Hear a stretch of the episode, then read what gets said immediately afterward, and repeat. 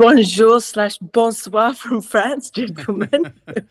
My French is excellent, by the way, especially the pronunciation. you got a bit of a Queensland tang kind of happening Yeah, there. Gold Coast French. Gold, Gold Coast. Sure do.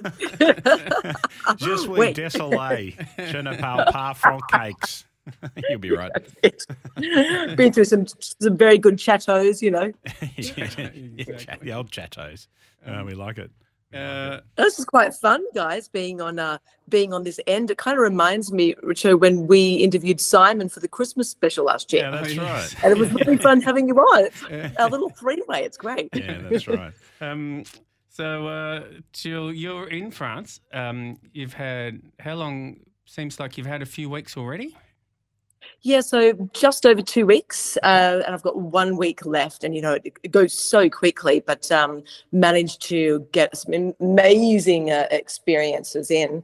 Uh, so basically, flew to Paris, had four days in Paris, one of my favorite cities in the world, and uh, you know I'm sure with the Olympics next year and the World Cup and everything, it's um very. Uh, I don't think I've ever seen Paris so clean. Um, Yeah. really really beautiful yeah and a really nice time to be there because uh it's just you know out of the really busy busy season and then we just headed straight down to bordeaux and since i've really just been um, wine tasting around bordeaux and making my way through to lyon so i've been tasting some really good wines as you could imagine Have you run into any rugby supporters? Because they're playing rugby in Bordeaux at the moment for the World Cup. Yes, yeah, yeah. No, there, there, there are a few. Um, Actually, well, of course, you know, one of the, I'd say the two main topics in France are, you know, wine and rugby right Yes, now. Like yeah. that's they're the only two things that people are talking about. Yeah. Um, it's been quite an experience to be here whilst France is doing so well.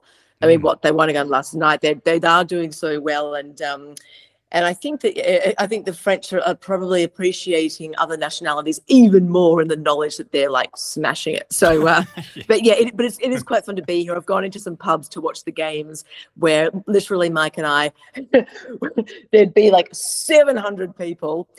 And then Australia got like one score, and Mike, myself, and only one other person went, "Yay!" And we're like, I can relate to that. So, I was in a uh, I was in a box watching the footy the other night, and I was the only Swan supporter, and the rest were Carlton. supporters. Yeah, right. right. I think my voice is still a little hoarse from that, but that's okay. It was, it was good fun. Um, hey, uh, tell us you when we chatted before you went over. Um, you said you were going to spend some time with Tom Hardy. Tell us about that. How'd that go? Oh, uh, seriously. Uh, look, for anyone who listened to the interview that Richo and I had with him, I'd say about six months ago, I think. Hmm. Um, he's a classic. So he's sixth generation Hardy, and uh, so you know he's got he's got a lot of knowledge of wine. He's made his own wine. He's had his own brand, uh, but he's more known for his um the books, the, uh, the writing that he's done. Um, but he's an absolute classic, such a character. And the funny thing is, he's he's extre- an extremely ocker guy um, that still speaks, you know, talk about you know perfect French, but like with the worst accent ever. It's it's beautiful. So he, I 23 years ago, he bought this beautiful old lockkeeper's cottage in a place called Jarnac, which is right in Cognac, really really beautiful region, about an hour and a half um, uh, east of Bordeaux. And uh, so we were very fortunate to get an invite to stay for a few nights with him. And he's also a top cook. And he just, oh, it was just, it was a wonderful experience. And we brought some great wines to the table. He brought some great food. And, you know, we had some 3.30 a.m.ers and I don't know what we sat around talking about for eight hours. So yeah, it was, but it was wonderful. Um, it was really great. I'm actually going to get him back on the show and we're going to do a bit of a French, uh, Aussie um, wine chat in a few weeks' time. Right. That sounds There's great. Not much yachting going on in the middle of Cognac, though. No, there's not. He he'd come back, so he'd spend about five five months of the year um, in France, and the rest of the times in Adelaide.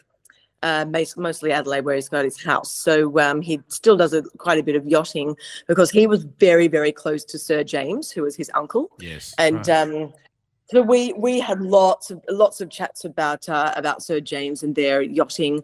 Uh, what something I just found really quite overawing was um, like some of my favorite wines are the Eileen Hardy wines. Um, got you know, you know that Chard and that know, Oh, and it's so good. Oh. It's incredible, isn't it? And um, I was just sitting there. I'm like, it's just it kind of I find it bizarre that Eileen was your grandmother. Now I don't know if it's just me. I found that very uh, surreal. And you know, he'd tell us all the stories about her, and it was yeah, he, he really does come from a very a very special family, and uh, yes, just the stories. But it's not the stories so much as the way he tells them. Um, that's uh, that's he's a cracker. So that was a great few days. But we're uh, Dr- actually drying out a little bit out uh, after those two days. Even two. Yes, no, but fantastic. So um, where I am right now is uh, this tiny little place. Uh, right, it's actually called Gordon Morat near um, uh, Bourget.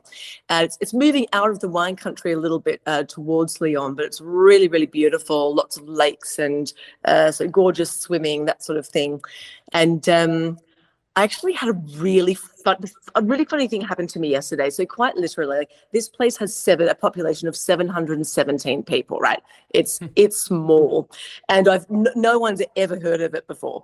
And um, Mike and I took a bottle of rosé down to the lake, as you do. We get there and we're like, oh, we forgot the bottle opener. Thought you were going to do it. No, thought you we didn't. I'm like, okay. I'm like, well, I'm not going to be here without having a rosé, so I'm going to, I'm going to find out. And he said, you know, back back a while, there were some people sitting outside their house just having a drink. So why don't we just go and ask? So I was like, I'll do that. So I wander up. I walk up, knock on the door. Hi, can I please borrow a bottle opener in my extraordinarily good French, of course. and they go, and they go, oh, are you from the UK?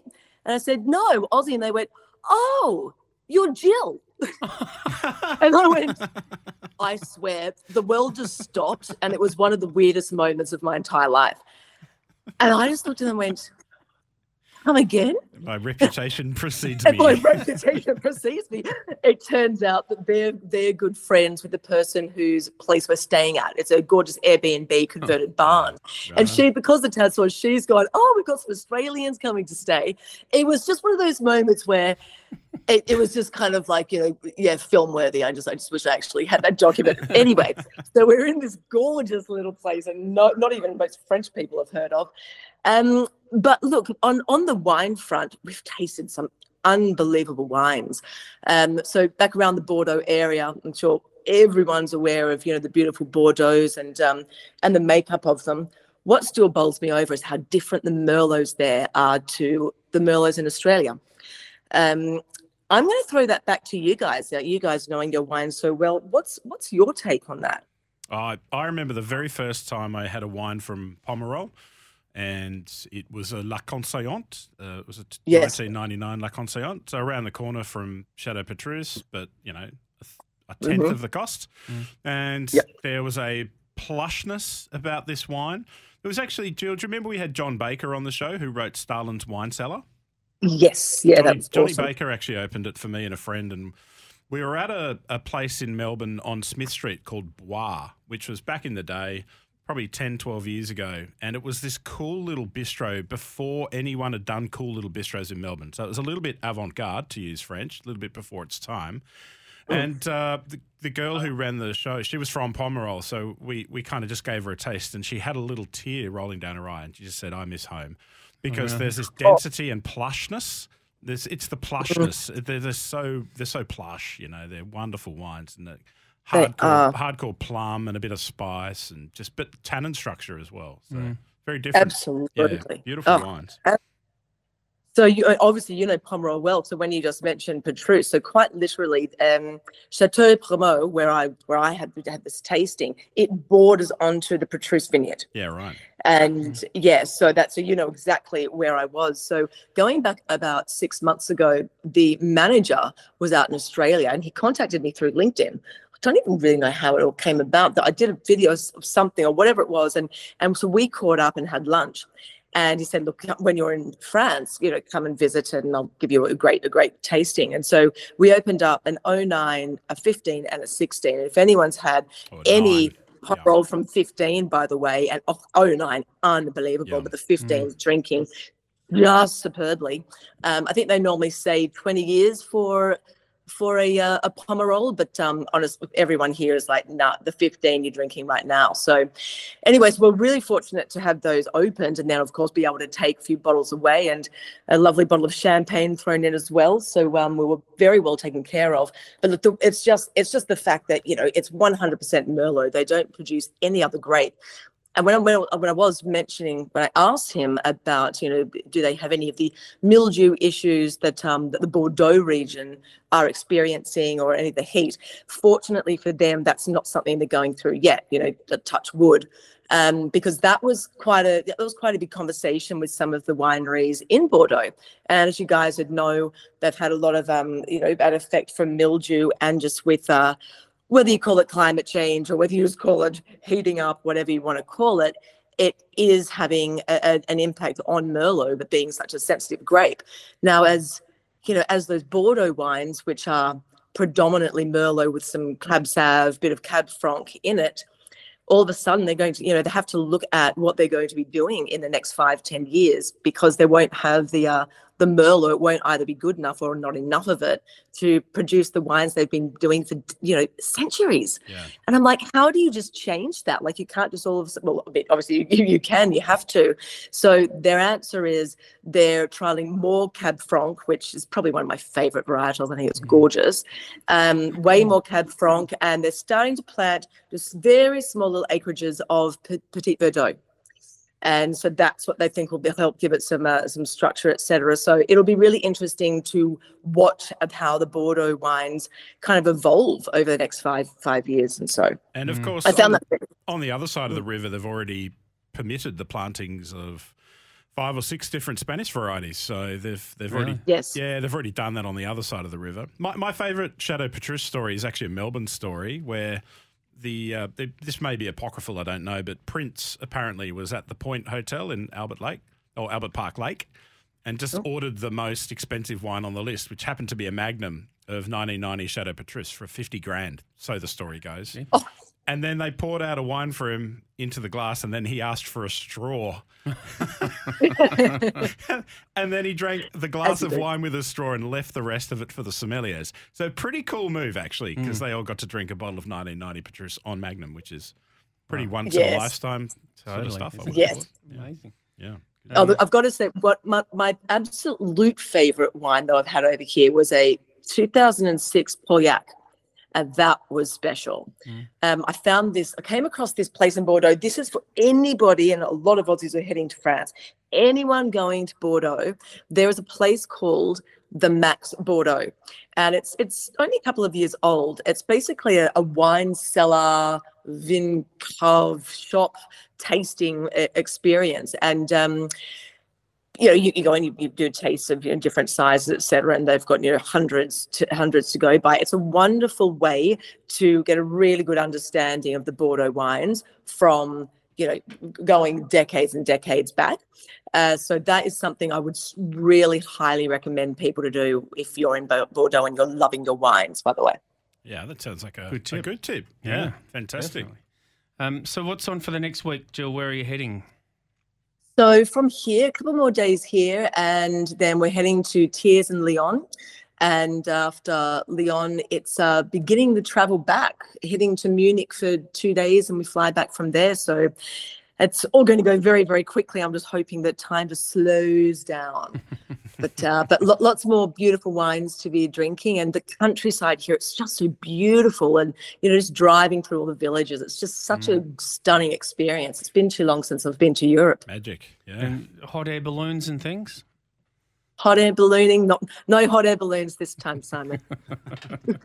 right, I'll have to ask about that story uh, next time we're in the Barossa together. Missed that one. Um, so, uh, Jill, we will let you go because it, it's probably coming up to 1.30 in the morning for you. So thank you for doing this.